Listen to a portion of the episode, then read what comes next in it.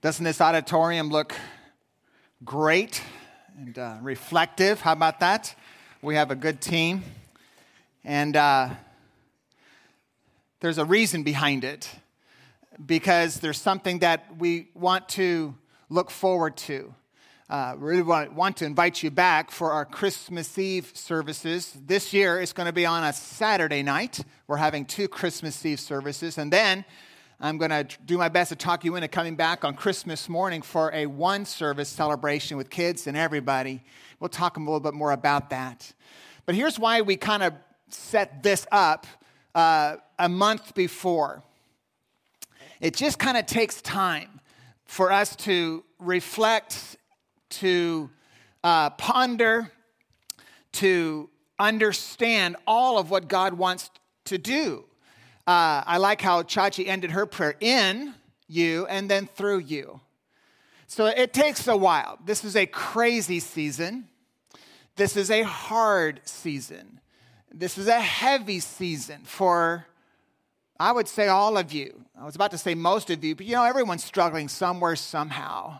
And it seems like during Advent season, the, the month before Christmas Eve. Advent typically is the four Sundays before Christmas Eve, whenever that lands, December 24th. And so we anticipate Jesus is coming. That's what Advent means. Advent means to anticipate. But yeah, when we want to anticipate, when we want to reflect, life gets in the way. People that you used to celebrate with are no longer beside you for some of you. Let's just go right at it. Uh, those that you were closer to, not as close this year. Let's go right at that. So there's, there's reality in an Advent season if it's going to go ahead and do anything real.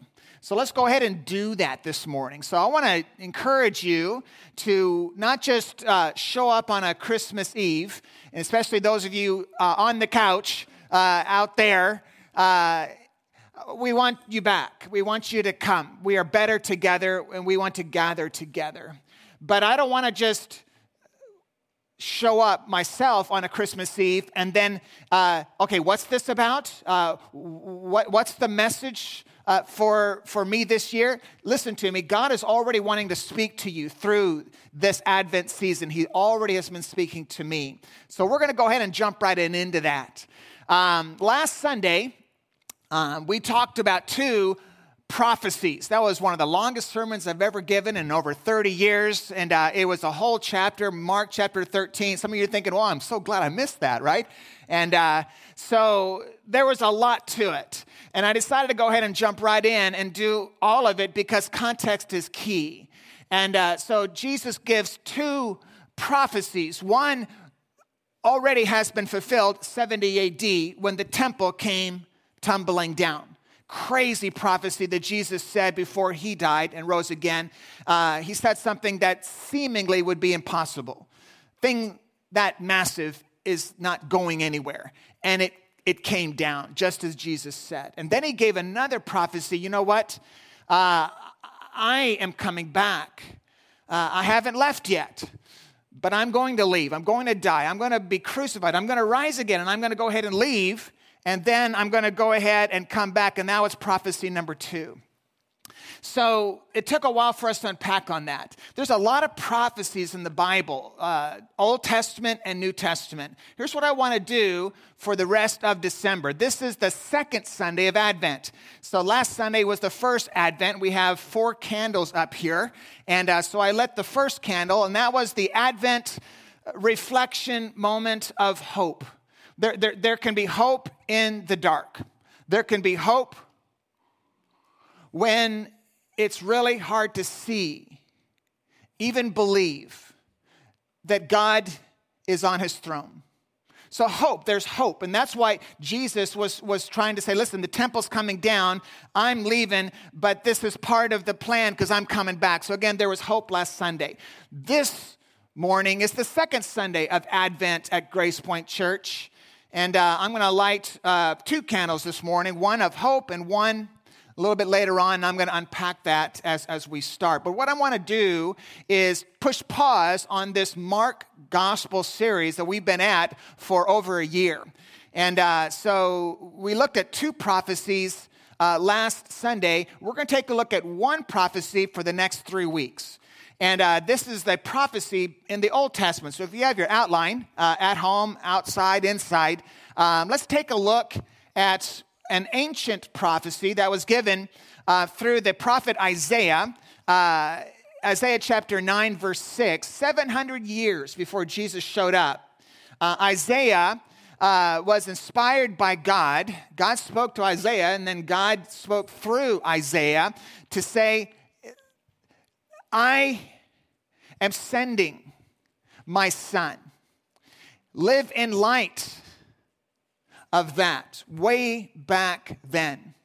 Uh, and it's interesting, Isaiah chapter 9, verse 6 is probably the most quoted Old Testament prophecy, especially around this time of year. Uh, matter of fact, uh, I already am starting to receive Christmas cards this past week. Some of you early overachievers, you're sending them out. You're making us all feel really bad, okay? And uh, so I really I got my first Christmas card on Tuesday, and, and here it is uh, from actually one of the ministries we support and uh, here. And uh, on the inside of this card, uh, this is the bottom part of it. There it is. May your Christmas be bright and full of good cheer. You're the best pastor. Oh, no, that's not what it says. Full of good cheer. And then it says, For unto us a child is born. You, have heard that. Uh, some of you know where it is. It's somewhere in the Bible or somewhere in the Old Testament, somewhere in Isaiah. Oh, yeah, it's Isaiah chapter 9, verse 6. It's interesting that for unto us a child is born is the first of seven uh, prophetic descriptions of Jesus the Christ. Um, this one gets most attention during the Advent season. Uh, we're going to go ahead and take a look at a few others uh, this, uh, th- this, this Advent at, at, at, Grace Point. And so uh, I hope you understand the, the opportunity that you and I have this month. In spite of all the craziness, the busyness, God says, I have a message for you. Uh, I have a message for Grace Point. I have a message for everyone individually. You know, God speaks to a body and then God speaks to a person. And uh, I want us to, to, to, to listen. I want, I want us to lean in. And so I look forward to a month of, of reflection of reflection with you. So let me look at, let me give you a little context of Isaiah chapter 9, and I'm going to hone in on this a little bit. Um, last Sunday, again, Mark 13, Jesus was describing a time that was going to be really hard to live through. Jesus told his disciples um, that not only I will be persecuted, but you will. There will be problems. If you're just in this for pleasure, if you're in this for prestige, if you're in this for power, you're not going to be in this for too long because there's persecution that's coming. It's going to be painful. Uh, it will not have the last word, but it's going to come loud. And so he, he talked about that. This wasn't the first time that God used messengers to speak to his people to say, Life here is not heaven. Heaven will come later. This is a time where you're behind enemy lines. You are a broken person somewhere, somehow. You are in a broken world, and full restoration hasn't happened yet, and you're going to have to go ahead and endure some. So let me give you a little bit of Isaiah chapter 9, verse 6. This is the context of this, and then we're going to slowly work our way into some descriptions th- this morning. Larger context the Assyrians are coming. And so, uh, seven, uh, well, there's a lot of history there. So let's, let's just keep, let's keep it a 20,000 foot view, okay? And so Isaiah is, is warning the people that the Assyrian army is coming from the north and they literally are taking no prisoners. They've already been wiping out uh, country after country. Uh, they're arrogant, they're powerful, and, uh, and they're coming. And uh, the, the, the nation of Israel was already divided, already compromised in their hearts And uh, God was going to use this ungodly nation, Assyria, capital Nineveh, if you know some of that story, uh, to go ahead and, uh, and bring some judgment. Um, but again, uh, it will not have the last word. So that, that's the context here. Let me read for you a little bit more. Isaiah chapter 9, verse 1. But there will be no gloom for her who is in anguish, no, no lasting gloom. The, the people who walked in darkness have seen a great light. You're going to walk in darkness. It's going to be difficult, but light's coming.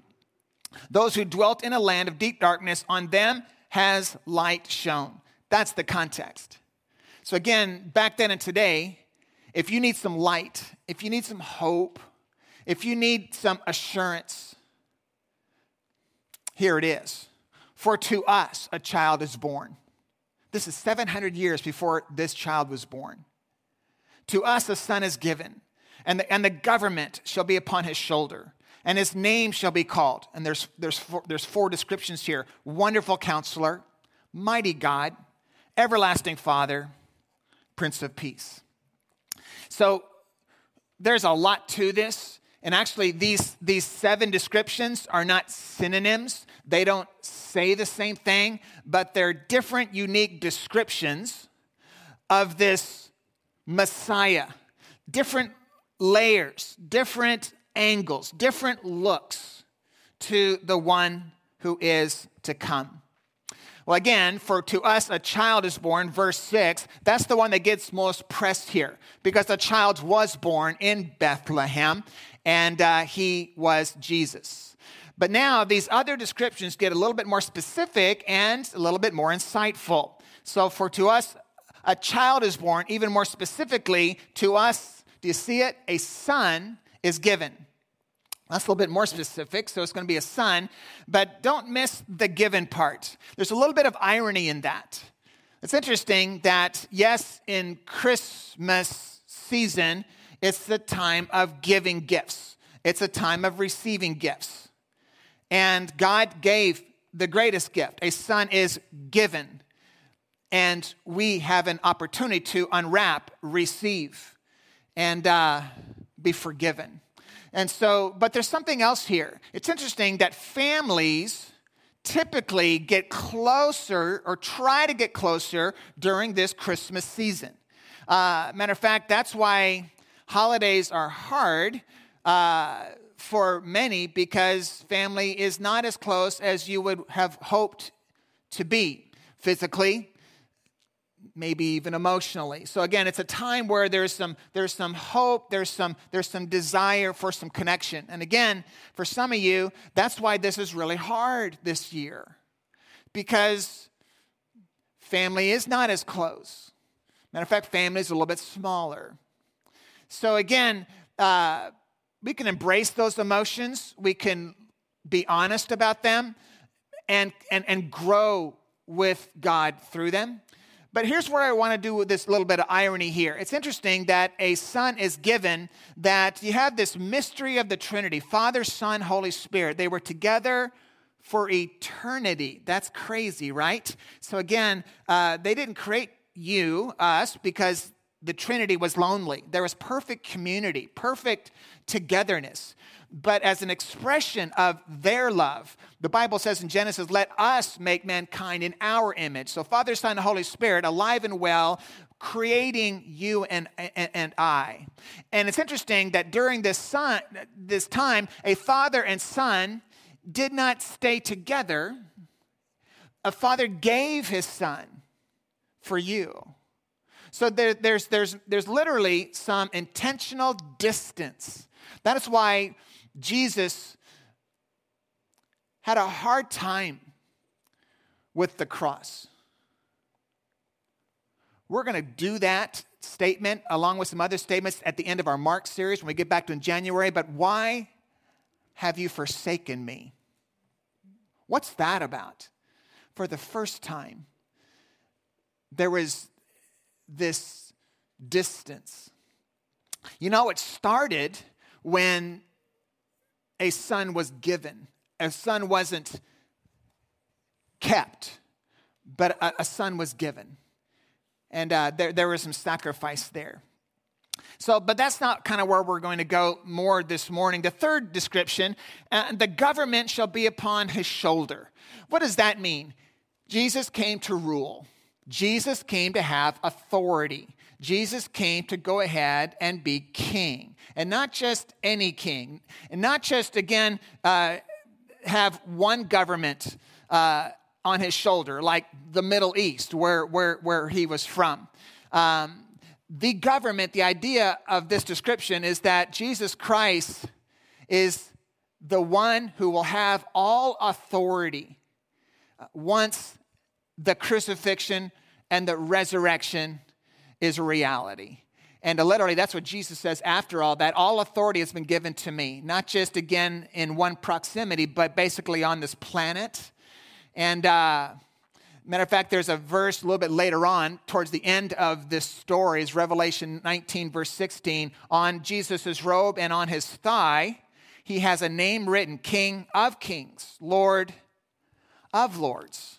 So, so I guess a, a, a child is born, that is his humanity son is given. It's his ministry. He's, he's been given. There's a mission, there's a ministry that he has. But government, that's his authority. And that's why sometimes it's very hard for us to, to trust because, well, if he has all this authority, why is there so much craziness and cancers and chaos and, and terrorism and injustice? And so, again, uh, listen to me, he's coming back. And that's back in Mark chapter 13. He knows how hard it is to wait well. So, again, uh, the first three uh, is kind of a, a, a, speaking into this, this multifaceted view of the Messiah that, that God wants us to have. Um, but then after that, there's four other descriptions. Do you see them? These are names more than descriptions. There's four names here, and we're going to focus on three of the four starting this morning and for the next two Sundays. We're going to lean in on these. Um, this morning, we're going to take a good look at Wonderful Counselor. Next Sunday, we're going to take a look at Mighty God. The third is Everlasting Father. And again, we're not going to just take a look at Counselor, God, and Father, but these, these, these, these statements, these descriptions um, before. Jesus is a wonderful counselor. He's a mighty God. How is that? Everlasting Father. I thought he was the Son of God, not the Father in heaven. We're going to take a look at that. And uh, as we unfold these, these, these, these descriptions wonderful counselor, mighty God, everlasting Father. So, again, uh, this morning, we're going to take a look at Wonderful Counselor. Next Sunday morning, we'll take a look at Mighty God. And then we're going to take a look at Everlasting Father. And then we're all going to come back for Christmas Eve and take a look at the Prince of Peace. And then we're going to come back on Christmas morning and, uh, and have a birthday party. And so that'll be kind of fun. Not your party, it's Jesus' party. And uh, so, uh, and kids are all going to be invited. It's going to be, it's going to be a lot of fun. So let's go ahead and jump into this. So, wonderful counselor. What does that mean for Advent, Grace Point Church 2022? How can I go ahead and live in light of the fact that Jesus is called by name Wonderful Counselor? And, uh, you know, interesting, there are some churchy words that we don't typically use. A churchy word is wonderful, and you use that one, don't you? When was the last time you used wonderful? My guess is in any given week, uh, something was perceived as wonderful. And uh, I mean, this past week, I had a few great meals. And by the way, uh, Rhonda is fine.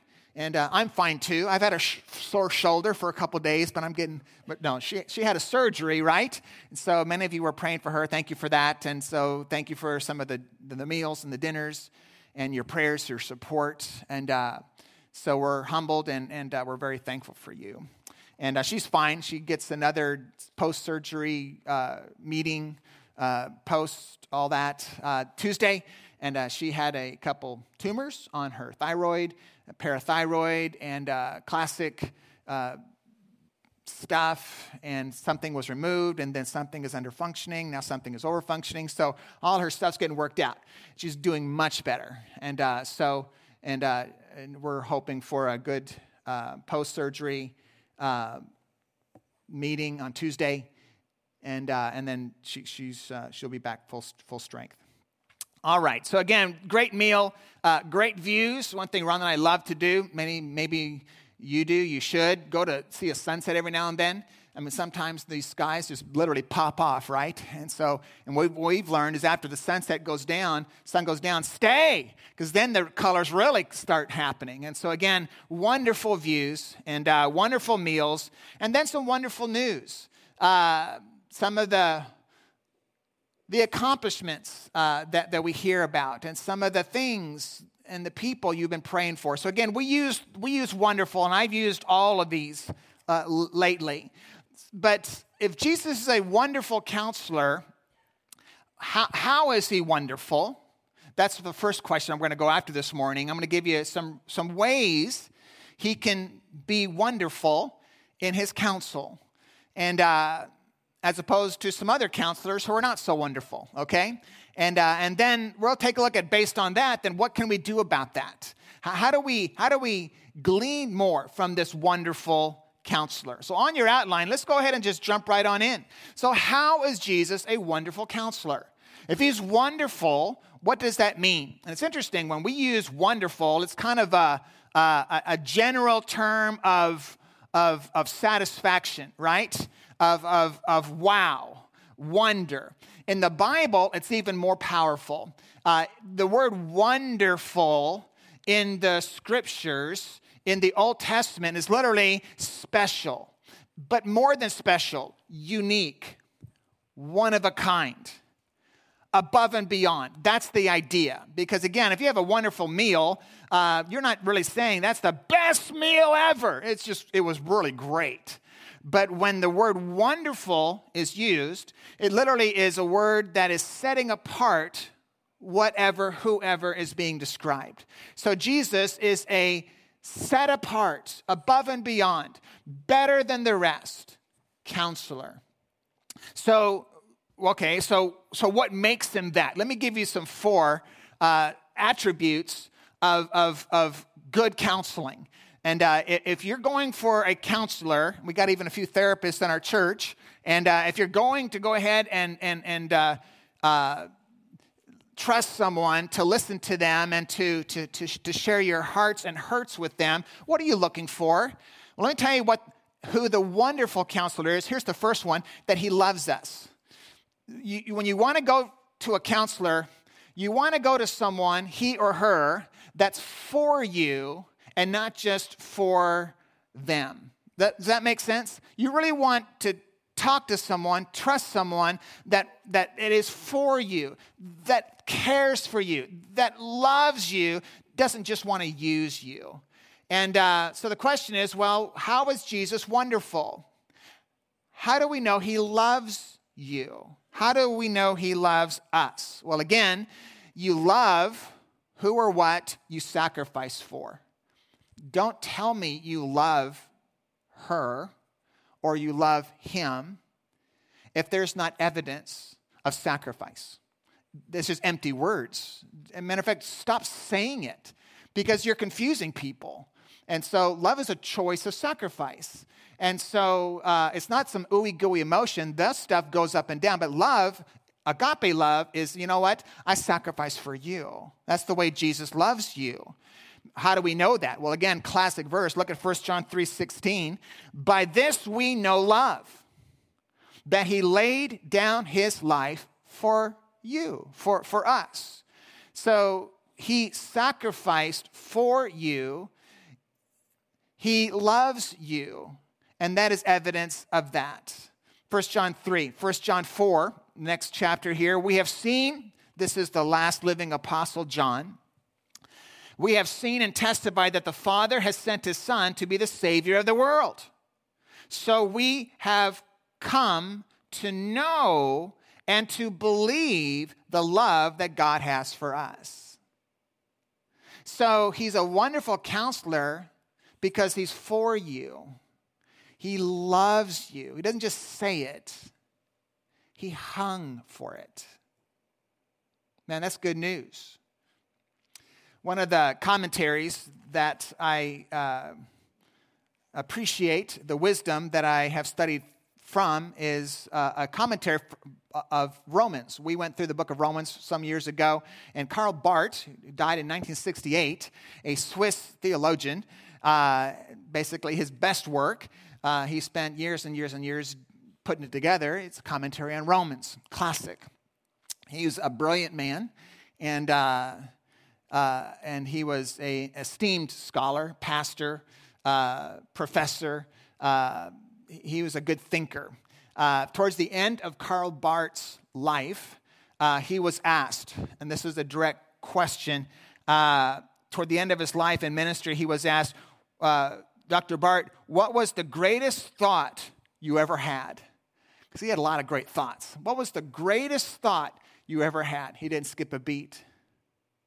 Here's my greatest thought I've ever had and heard Jesus loves me. This I know. The Bible tells me so. Little ones to him belong. They are weak, but he is strong.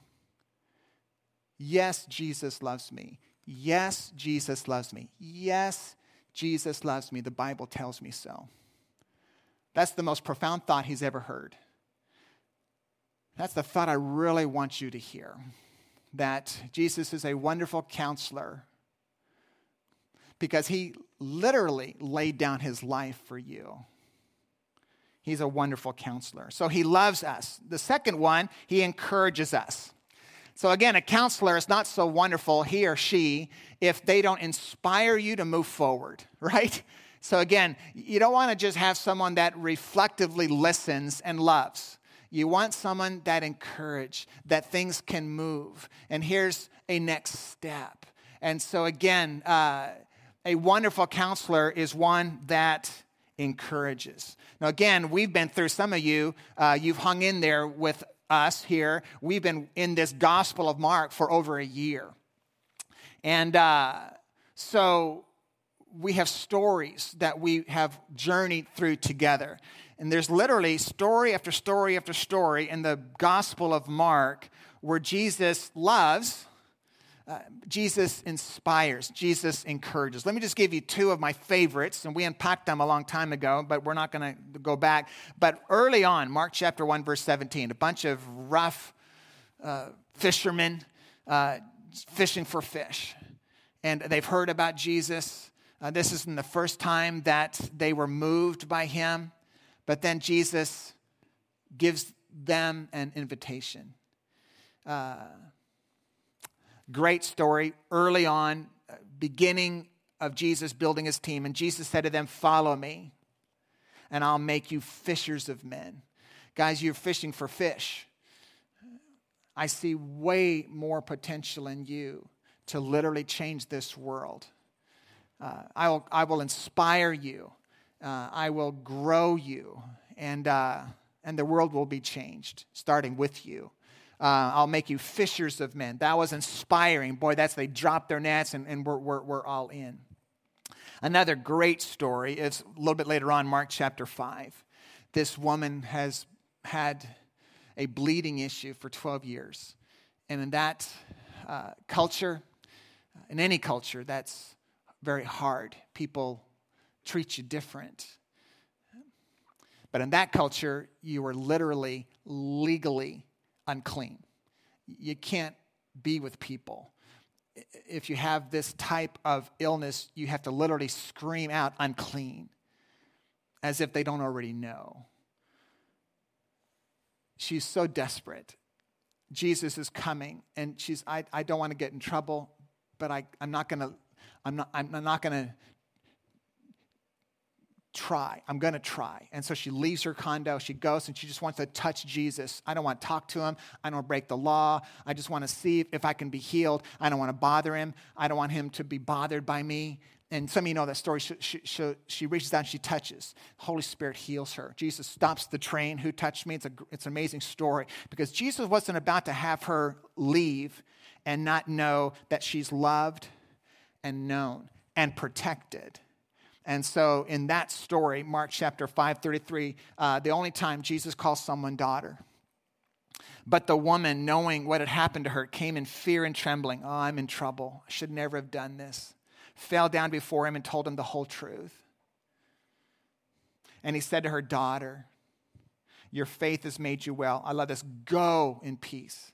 Be healed of your disease. There is some inspiring encouragement that, you know what, you're my daughter.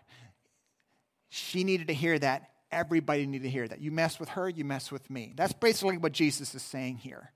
And uh, so he loves them, loves you. He encourages them. He wants to encourage you. Number three, he's patient. No counselor is worth much. Not so wonderful if they're not patient. Uh, because we all stumble. That's why we get counsel, right? And so, again, uh, boy, we, we see these stories in the Gospel of Mark too. How many times did these fishermen and these tax collectors and these early disciples, these early followers, they stumble? They stumble a lot. Jesus teaches, they forget. Jesus teaches again, they, they, they forget. Uh, he, they ask questions, he's patient with them. And uh, one of the stories in Mark chapter 9, uh, we talked about Mark chapter 8, 9, and 10, where those three chapters, Jesus says three times, Guys, I'm getting closer to my death. When we go to Jerusalem, uh, I will be arrested. I will be mocked, spit on, beaten up, bullied. I will be killed. I'm going to rise again. They, they miss it. They don't want to hear that. And, uh, but he's been trying to teach them, but they're not listening. Have you ever been there? But he's patient with them. And then Mark chapter 9, the second time Jesus said, Now, guys, really, this is really going to happen. Um, this, is, this is what is, is on their minds. Do you remember that? Uh, Jesus is telling them and they're walking, but they're kind of discussing some things behind him. What were you discussing on the way? But they kept silent, for on the way they had argued with one another about who was the greatest. And so, again, Jesus doesn't say, You know, I'm done with you guys. I'm going for another 12. He doesn't do it. And uh, he, he's patient with them. And uh, one of the stories we haven't gotten to yet, Mark chapter 14, uh, Jesus uh, reignites Peter's passion to follow and to be the minister that Jesus is calling him up to be. This is Peter the denier. This is Peter who, at the moment where he could really shine bright and be bold, uh, he cowered he, he denied even knowing Jesus. He even started cussing and he started trying to sound as ungodly as he possibly could. Would anybody that has this type of uh, tone and this type of, of, of vocabulary uh, uh, know him? And uh, so, again, uh, he, he's about to quit. Uh, and after this story, we'll get to there in, in after in, in, January or February or March, whenever we get there. And so we'll get there. And but I love how Jesus reinstates him and, uh, and encourages him and inspires him to keep moving forward. See, some of you, you have wanted to quit. You've thought this Christian life would be easier. You had this different idea of, of what I would call thin theology, uh, where if I love Jesus, he's going to make my life easier. Uh, and that's just not the case. Um, he's going to make you holier and uh, stronger and uh, brighter, uh, but and, and, all that. And uh, so uh, don't quit. He loves you. Uh, he wants to encourage you, and he will be patient with you. Sometimes uh, we give up on ourselves before God ever gives up on us. And so um, he's patient. Love is patient. Number four, he knows us. And then that makes a good counselor too, right? It's really hard to be a good counselor when you have no context for what a person is going through. This is where we are all limited. I've been a pastor counselor for, for many years now. And uh, some we counsel in house, and, and much we refer out to ministers, therapists, counselors in our church and beyond. But I still do my share. And I have many times seen the look and heard the words if you've had any counseling, uh, or if you've been a counselor before, you've seen the look. Uh, you've heard this word. The look is a look of loneliness. You're, you're hearing someone's story. And I've heard my share. And then I see the look where they really know something that Pastor Bob, you really don't know what I'm going through.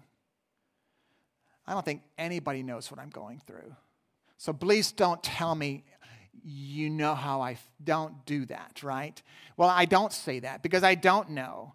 But that limits my counsel. It does. If I really knew, if I really felt, if I swallowed what was poured in them, then I would be able to be more of a wonderful counselor in that moment. So I've heard that. Pastor Bob, uh, you just don't understand. You know what I say? I say, You're right. I don't know, I don't understand the depth of your hurt, um, how awful that would be. Um, but there's a but to that. But I know someone who does. I know someone who is qualified to counsel you because of what he's been through. And this is not just some religious cliche, this is history. This is Jesus who literally went through it, who walked where we walk. One of the many passages, and uh, is Hebrews chapter 12. Hebrews chapter 2, sorry. And uh, let me read this for you. And it was necessary for Jesus to be like us for a lot of reasons. Ultimately, to die in your place. Um, the second Adam, if you know that story, we'll be taking a look at that in two weeks. And it was necessary for Jesus to be like us so that he could be our merciful and faithful high priest before God. Merciful and faithful. Faithful, obedient, answer his call. How was he merciful? Because he felt it. A priest who would be, again, more, both merciful and faithful in dealing with the sins of the people. How? Verse 18 For since he himself has now been through suffering and temptation, he's been through it. He knows what it is like when we suffer and are tempted. And he is wonderfully, there's that word, he is wonderfully able, equipped to counsel you, to, to help you. You know, it's a real awful feeling to feel alone. And I would say, whoever the most mature Christ follower is on this planet, wherever he or she is, there's still some loneliness in their hearts. There's still something that God says, hold on. The best is coming. You're still uh, sinful. You're forgiven, but you still got some sin stuff going on. And, uh, and you're in a broken world full of sin. Uh, but there will be a day. I'm going to wipe it all out. I'm going to heal you completely. And uh, we're going to have a face to face that we were meant to have in the beginning. But for now, uh, just know that I know. That's, that's, that's the message of the incarnation of Jesus. So, um, so that's Isaiah chapter 9, verse 6. Uh, th- those, those are some descriptions related to how Jesus is a wonderful counselor. Here's what I want to do for the next just few minutes here. Now, I've tried to make a case that he really is a wonderful counselor, and that is why he was described 700 years before he was born. So, how can you take advantage of that? So, if, if he is this wonderful counselor, what gets in the way of gleaning from his counsel. Because listen to me, even the Christ followers in this room, taking advantage of Jesus being a wonderful counselor is not automatic. Some of you do it much more than others do it. Some of you benefit way more from this wonderful counselor than others. So, what gets in the way and what can we do this Christmas season uh, so that we can go ahead and when we get together on Christmas Eve and hopefully Christmas morning, just for an hour, Jesus' birthday party, don't miss it. And uh, you know what? It's been a month of reflection. It's been a month not just of anticipation of Adventing, but I've been reflecting on some things. And uh, I've taken advantage of the fact that He is a wonderful counselor for me? How does he want to counsel you this month? What are some things he doesn't want you to run ahead of him on? How do you do that? So let's let, let, let's let's let's jump in. So what I want to do for the rest of our time, if you have your Bible, you can turn to Mark chapter 4. We're going to take a look at a passage actually we looked at a year ago. Matter of fact, uh, I actually found the date, January 16th uh, of 2022. Uh, we looked at Mark chapter 4, 1 through 20. And literally, the sermon title for that morning was Four Mindsets for 2022. So I, I gave a, a, longer message than I'm going to give now. And, uh, but literally, the same mindsets from this parable of the soils for 2022. How do we maximize this walk with Jesus that Jesus made available and, and we have chosen to receive. So, mindsets for this year. It's the same fourfold mindset for this month. So, the same mindsets to launch into a new year are the same four that we can go ahead and wrap up this year together, specifically on milking this month full of insight related to Jesus coming to us. Matter of fact, uh, so look with me here. Mark chapter 4, verse 9 is the first time of many times that we've been looking at at this gospel series where Jesus says this statement. This is the first time it shows up in verse 9. He who has ears to hear, let him hear. The idea there, there's a difference between listening and receiving. And so, again, you have heard Jesus is a wonderful counselor. Are you, are you able to receive it? Are you able to benefit from it? That's kind of where I want to go with you for the rest of this time. So, again, I'm going to unpack it. It won't take me this long. And uh, you can go way back. It's still on our website. You can listen to the whole thing. And, uh, but I'm going to go ahead and highlight because there's four ways I want you to consider uh, leaning three to avoid, one to embrace Jesus being a wonderful counselor. So uh, let's just jump right on in. How can we listen to God this season? How do we listen to Him as our wonderful counselor? Uh, here's the first one. Uh, we need to, for the next three and a half weeks, we need to cultivate an open mind. You need to have an open mind and not a closed mind that God can and wants to speak to you. What does that mean? Just don't go through the motions. Don't just show up and uh, and uh, and, and have your, your heart closed uh, and your arms folded, and you come to God and say, Prove to me. Don't do that.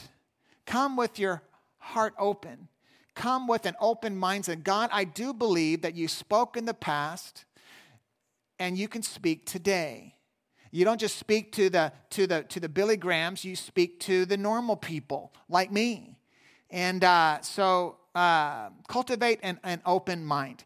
Parable of the soils, uh, Mark chapter 4, um, Jesus used a, a, a, familiar story that they see uh, regularly. I've got this farmer and this plot of land, right? Classic story. He has this bag of seeds. He throws out the seed, hoping that some will grow. And there's four different areas on the land where the seed falls. And the same seed sometimes grows, sometimes doesn't grow at all. And then sometimes grows a little, and sometimes it dries out. And so, again, the idea there is Jesus says, be like the good soil, don't be like the other three. And so, I want to encourage you to lean into this. This is a way to have a mindset for the rest of your life, but specifically for this month.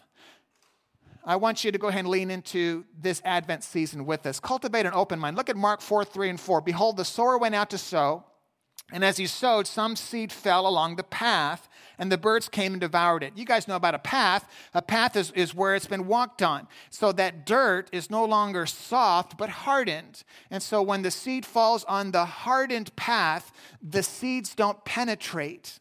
The seeds then don't germinate because it stays on top. Anything stays on top, the wind or the birds or whatever's, it just, it just goes away.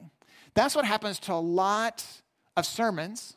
That's what happens to a lot of biblical uh, devotionals.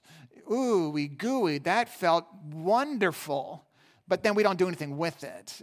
And, uh, but some of you, uh, it's not even ooey and gooey because you really don't think it's from God at all. Did you know that God speaks to you way more than you think He does? Some of you think it's this and that. Listen, the Holy Spirit is alive and well, and He speaks through all kinds of, of, of people, uh, uh of, of vessels, of tools. And uh, we need to be open to what God wants to say, always through the grid, uh, through the guard of the scriptures. God will never contradict himself, but we need to be open and not closed minded. So the idea there is a hardened soil is a closed mindset. Don't go through the motions in the next three or four weeks thinking, you know what, I've heard it all, nothing to learn. Jesus is born, and I still have my problems, that kind of stuff. And so be open. God, give me some fresh stuff. Here I am. Open my eyes, open my ears. May I have eyes to see, ears to hear. Uh, so cultivate an open mind.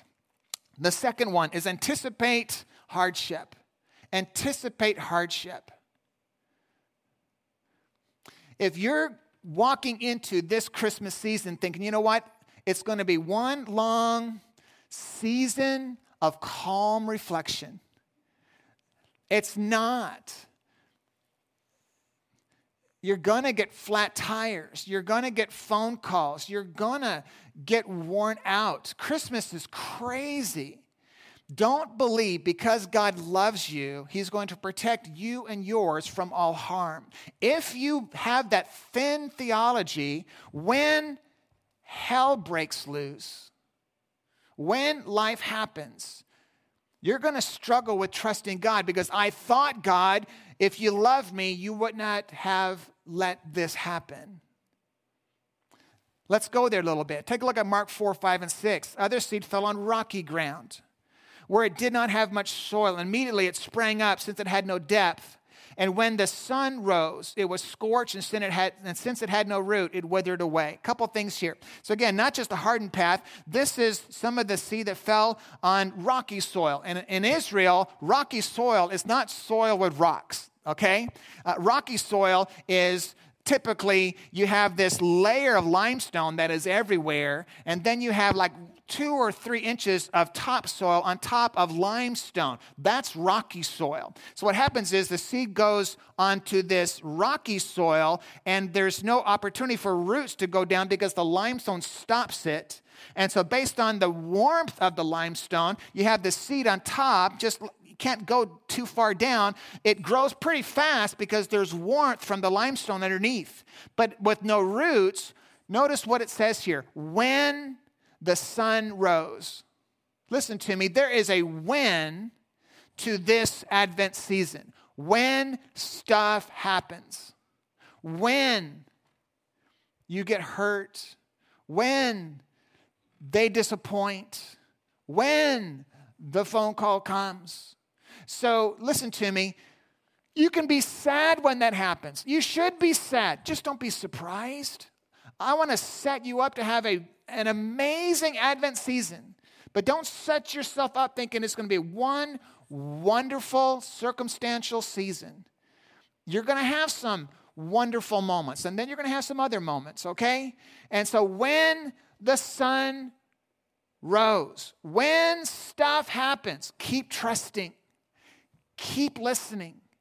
Keep leaning in. Stuff happens. Are you going to lean towards God or are you going to lean away from God? Anticipate hardship. So, a shallow soil is, I would call this a comfort mindset. A comfort mindset says if I read my Bible, if I pray, if I go to church, if I give, then God, you're going to protect me from all harm. That there, you know, it's so sad. Some people actually teach that. It's just not true. And so uh, don't have this comfort mindset, this shallow view of God's love. Honestly, God loves you enough to walk you through certain things. And uh, some of the best maturing moments in my life, probably in your life, is when God did not walk you around something, He walked you through it. Number three, allocate time to listen. Here it is. You need more than Sunday. We're going to have moments together this month, this Advent season, you need more. M- most of our small groups are taking a break in December. We're going to jump back on in. And matter of fact, we even have some new layers to our small groups coming up. And, uh, but you're going to need more than Sunday. This month, I encourage you to take time to listen to God's whispers in solitude. You know, at our church, we talk about Sunday, small group, and solitude. And we talk about some other things, but basically that's how to ex- experience God. That's how to how to to listen to God. You listen to Him in large group, and small group, and in solitude. Let me tell you about your solitude. You know, there's two Christmas stories in the New Testament: Matthew chapter two and Luke chapter two. I really want to encourage you spend some time early in the morning or, or in your car at lunch or late at night, somewhere, somehow, when it's just you and God and it's quiet, then read and reflect. Take time to listen because everybody else and all the problems, all the responsibilities you have are going to try to weaken those moments that could be wonderful. God, as a wonderful counselor, does want to speak to you in settings like this. The most significant moments that you will have with Jesus Christ is just when it's you and He. Give that opportunity. Carve out some time. You're going to have to carve it out. It's not going to be easy, it's not going to be convenient. You're going to have to get up early. You're going to have to stay up late. You're going to have to get in your car. You're going to have to say no to somebody else to say yes to this but I really want to encourage you to do that. So, again, uh, uh, other seed fell among thorns, and the thorns grew up and choked it, and it yielded no grain. There's some of this I want to kind of go after. The idea there is when you have some seed growing, you got weeds and thorns. Let's just call it other stuff growing beside it, taking nutrients from it. You don't have just this you and Jesus reality. You got you, Jesus, and everybody and everything else. And so, what is trying to grow up alongside your devotion to this Advent season that's competing for your attention. Listen to me. I think some of us, let me just go ahead and talk about me just for a second, and then I'm going to quickly get back talking about you. You know, it's really hard for me to not think about other people's problems because I think I can control them. I think that I'm the answer for them. So when I start worrying, when I start getting distracted of, uh, of talking and listening to everybody else's issues, God, I release them to you. I'm no one's savior, I'm just pastor. You're the Savior. You're the deliverer. You are the empowerer. So, God, for the next five, ten, whatever moments, I release them to you. And God, I need you here. And so, again, some of you, you're worrying because that's your attempt to control what you can't control. Some of the greatest love gifts you can give to someone else is to cast them onto Christ so that you can go ahead and listen to his whisper. And so, again, uh, what is crowding out? So, then this is the thorny soil, a crowded mindset. Your life is crowded honestly, your life is supposed to be crowded, okay? Jesus' life was crowded, but it wasn't crowded all the time.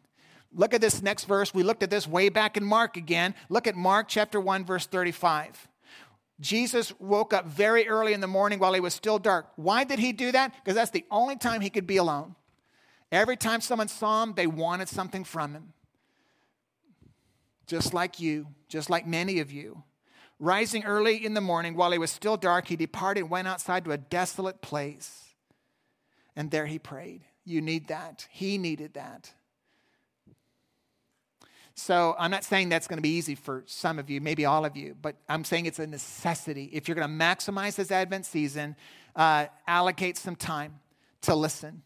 One of my favorite verses, some of you know this passage, the classic Old Testament, Psalms 46, verse 10 Be still and know that I'm God. Some of you, you really, I mean, that word know is a very, very personal word. Some of you, you've never had those personal moments with God because you've never stilled yourself. He loves to whisper. I've learned that in my life. Typically, when God has to shout, it's because there's been times I haven't listened to his whispers. Be still and know. I love the message paraphrase step out of the traffic, Take a long, loving look at me. Long, loving look at me. your high, God, above politics, above everything. One last one, number four cooperate with God. Here's how God counsels less when He counsels you and you don't do anything about it. Listen to me, there's some people I don't counsel anymore because they're just not doing what I've already encouraged them to do. So they, they come back and say, Well, have you, no, I haven't read. No. You know what? Uh, you, you, got enough to take your next steps. And uh, so uh, God will counsel you less when you don't commit to do what He says. Um, he doesn't enable uh, you treating Him as a casual consultant. We've talked about this before. So cooperate with God. This is the last one. Look at Mark 4, verse 8. And other seeds fell into good soil. This is the stuff that, that, that germinates uh, and produce grain, growing up, increasing, yielding 30, 60, 100. That's good stuff, good soil. And again, if you look at Mark chapter 4, Jesus unpacks each of those. We're not doing that this morning. We're just taking a highlight of this, but I am going to go here on this one. Jesus literally explains and describes what this good soil symbolizes. How, how do you become good soil? How do you how do you have a mindset? How do you have a life that literally grows because of God's wonderful counsel? We'll take a look at a little bit later on in Mark chapter 4. Look at Mark 4, verse 20. Uh, last verse of the morning, actually. Those that were sown on the good soil are the ones who hear the word. Listen to me, all of the other ones heard it. But this one heard it and accepted it. And then it bore fruit 30, 60, and 100. I know you're hearing, you're hearing right now. Do you accept it or do you have a closed mind? Or you have a hard time listening because of all the stuff you know is waiting for you right outside that door that you really are trying to control. If there is one thing that I would encourage you to choose to consider, is to have a committed mindset for the next four Sundays. Uh, starting now, the, the Advent season, God, I commit. I commit. I don't want to just listen. I want to live out what you say. God, I pray that you would be my wonderful counselor for the next few weeks. So let me milk as much of Christmas as possible. And God, whatever you say, I'm going to do.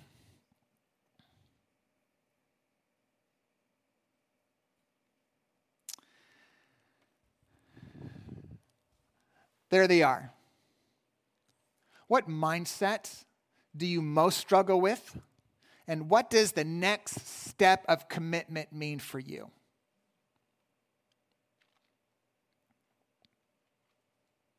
This is the first Sunday of the month. Typically, this is now our Lord Sunday moment, Lord's Supper Sunday moment, and, and, and here it is. So here's what I want to do. Uh, I'm going to light now two candles, and uh, the first one was last Sunday. This is Advent Sunday number one, last Sunday, and that is the candle of hope. There really is hope in the dark. There's really hope that is beyond this world. The second candle is the candle that peace with God is possible and so is this wick. What does this mean? Let's go back to Isaiah chapter 9, verse 6. Uh, a child was what? Born. A son was what? Given. A son was given so you can have peace with God. Listen to me. So many of you are waiting to have the peace of God, the peace on this planet, before you have peace with God. Jesus came to give you peace with God and solve your sin situation. A son was given, a son left heaven to come down to die on a cross and say, I love you this much. That's Christmas. See, a lot of people enjoy the cute little baby story. Christmas is just part of this gospel message. He's not a baby anymore, but he came as a baby, vulnerable baby. Why would he do that? Because you needed him to. You needed him to live the life that we could not live, a perfect life, obeying all the laws. Can't do that. I don't even live, live up to my own standards, let alone God's. And then he said, Listen, I'm going to give all that I did perfectly. I'm going to go ahead and put it on your account. So that's what the Lord's Supper is all about. Jesus came, he was given so you can have the possibility of being forgiven. And this is a reminder of that. Listen to me, this is not an empty ritual. This is a moment of reflection for those who have received Jesus as their Christ. And so, uh, Jesus, uh, towards the end of his ministry, he gathered in the upper room. Some of you know that story. And uh, he spent some time with his 12. And he says, Soon I'm leaving, and I want you to do what I'm about to do for you in remembrance of me as often as you can. And so uh, the juice uh, symbolizes Jesus' blood. Had a little cute moment this morning earlier on. Uh, you guys are worshiping, and I was kind of worshiping, but I was a little distracted because there's a cute little kid coming up here and putting the boxes or, over here. And then she saw the juice. And so she was about to go grab some juice, you know. And uh, yes, it's juice, but it's more than juice. It stays juice, it doesn't turn into blood but it symbolizes Jesus' blood. It, it, it's a reminder that blood was shed. And this little wafer that you have an opportunity to go ahead and crunch and taste a little bit, uh, it's not Jesus' body. It symbolizes his body that was hung for you, his real body, because he really came. Christmas really happened. You are loved this morning. You are wonderfully made. And Jesus, is a wonderful counselor, wants to guide you, but he won't guide you if you're not in the family. Be part of the family, be forgiven, be adopted in, be born again. Uh, and uh, if you are, then that's the moment that you have. So typically, if you're new, this is kind of how we do it here. We're still in these little package seasons.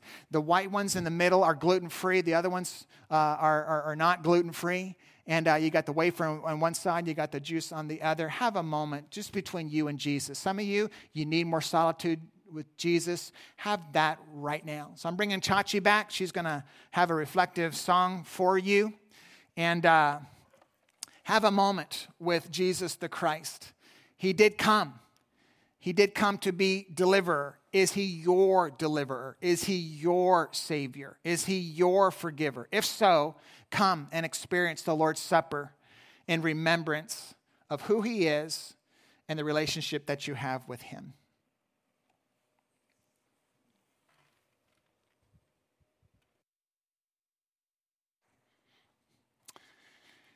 And Greg's going to lead us. No, he's not. So.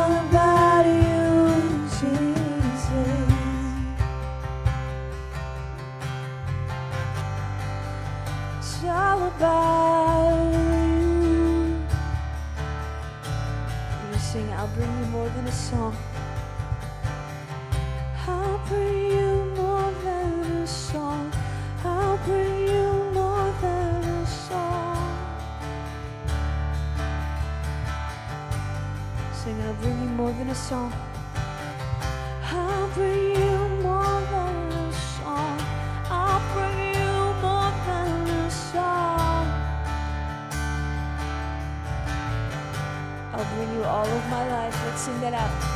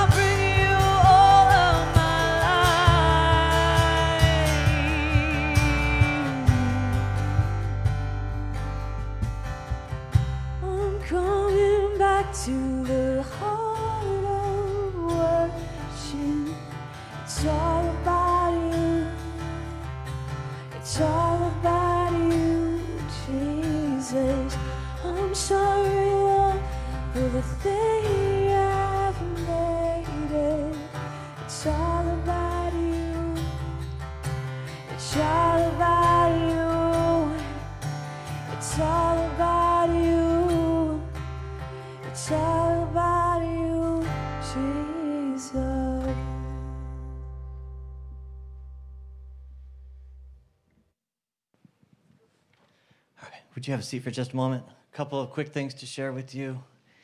Um, boy, I'm I'm really thankful for this place, all the action here. Um, we've got some new stuff, and uh, I wanted to give you an update about these boxes. Three? No, no, that's that's the wrong slide. 129 was last week. Let me spoil the surprise. 361 boxes. We're doing great. We got. Uh, we got more than that because I know some came in today. So we got maybe 75% of our target, and about 75% of the time is left. So if we finish strong, we can do this. So so thankful for a church like this that is, uh, so generous. And um, 361, our target is 500. Now, um, just to remind you, these are uh, going to be collected up until next Sunday, the 11th. This is your last opportunity to, to get them packed and get them here. Then we're going to get them down to Mexico, and we have a big outreach event. And so, uh, a bunch of kids who live in the, the area near Central Shalom, our ministry partner down there, are going to receive these and take them home. And so, uh, if you uh, if you come up here after service, you can get a feel for it if, you, if you're new to this idea. But uh, we we got kids of all ages in that community, boys and girls from uh, 14 down, and we we need to get a, a, good variety of boxes so everybody gets something for Christmas. That's the idea. And, and they're not just going to get a Christmas present, they're going to hear about uh, what Jesus has done for them through this outreach that's planned for December 16th. So I need the boxes on the 11th so we have time to get them across the border and, uh, and get them there for the event on the 16th. Sound good? Um, I'm glad you asked. If you don't know what's in the boxes, again, come up here, get some inspiration, but also out in the lobby, I've got a little sheet. You may have seen it in your email box too, and it's got uh, some suggestions. We're asking for about ten or fifteen dollars. Don't put a tennis bracelet in there, but uh, you could fill it up with with anything you like. The the, uh, the, the items on the sheet are just a suggestion. And and someone asked, don't buy everything on the sheet. Uh, pick out a few things. Get something that's uh, that's suitable for the age group that you have in mind, and uh, and and fill a box it doesn't have to be wrapped, but you're welcome to wrap it. If you do wrap it, I want to make sure that the lid can come off uh, without destroying the wrapping paper because uh, we need to make sure that we get the, the, the, appropriate box to the appropriate kid. And when we cross the border, we, need, we might need to open them up and show that it's not cocaine or something, that it's, it's a Christmas gift. We can do that, right? So, any questions about that? I will be available um, at the uh, gazebo afterwards. Um, but I think so many of you clearly have, have got it just right. So this is great. Well done, church. Let's finish strong. Uh, another thing, every uh, Sunday, the first Sunday of every month, I have a prayer meeting here at 6 o'clock. In, in the lobby, there's a, a, map of the world, and we've been slowly coloring it in 10 countries a month. And uh, the 10 countries that we're going to pray for tonight at 6 p.m. is a closely guarded secret. You'll have to come to find out. But I'll tell you, one of them is um, Mexico. We're going to pray for the households that are going to receive this box. So uh, if, if that appeals to you, come at 6 o'clock and pray with me. We'll be done at 7 o'clock. And, um, and it's, it's truly just a prayer meeting. There's, there's no childcare. There's, I'm not even going to serve you coffee. You're just going to have to come prepared to pray with me for one hour. If that appeals to you, we'll be here. Thanks for that. And then uh, we got our kids' choir coming up on the 18th. Um, if your kids are involved in that, you probably already know about it, but if you don't have kids, make sure you're here on the 18th because you're going to want to be here for that performance. And then, with everything else new to look at, you might have neglected to look in the back of the seat in front of you, and we have new communication cards. Um, so, these work a lot like the old communication cards, but if you're new to this church, or, um, or perhaps you're not new to this church, but you're not getting our emails, it might be because your information is out of date.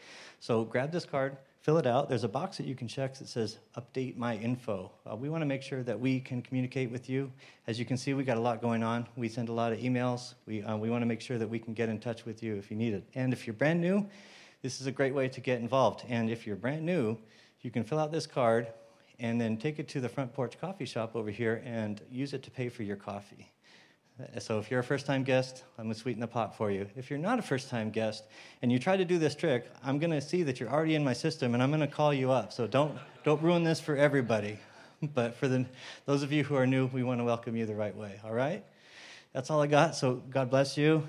See you next week. Merry Christmas.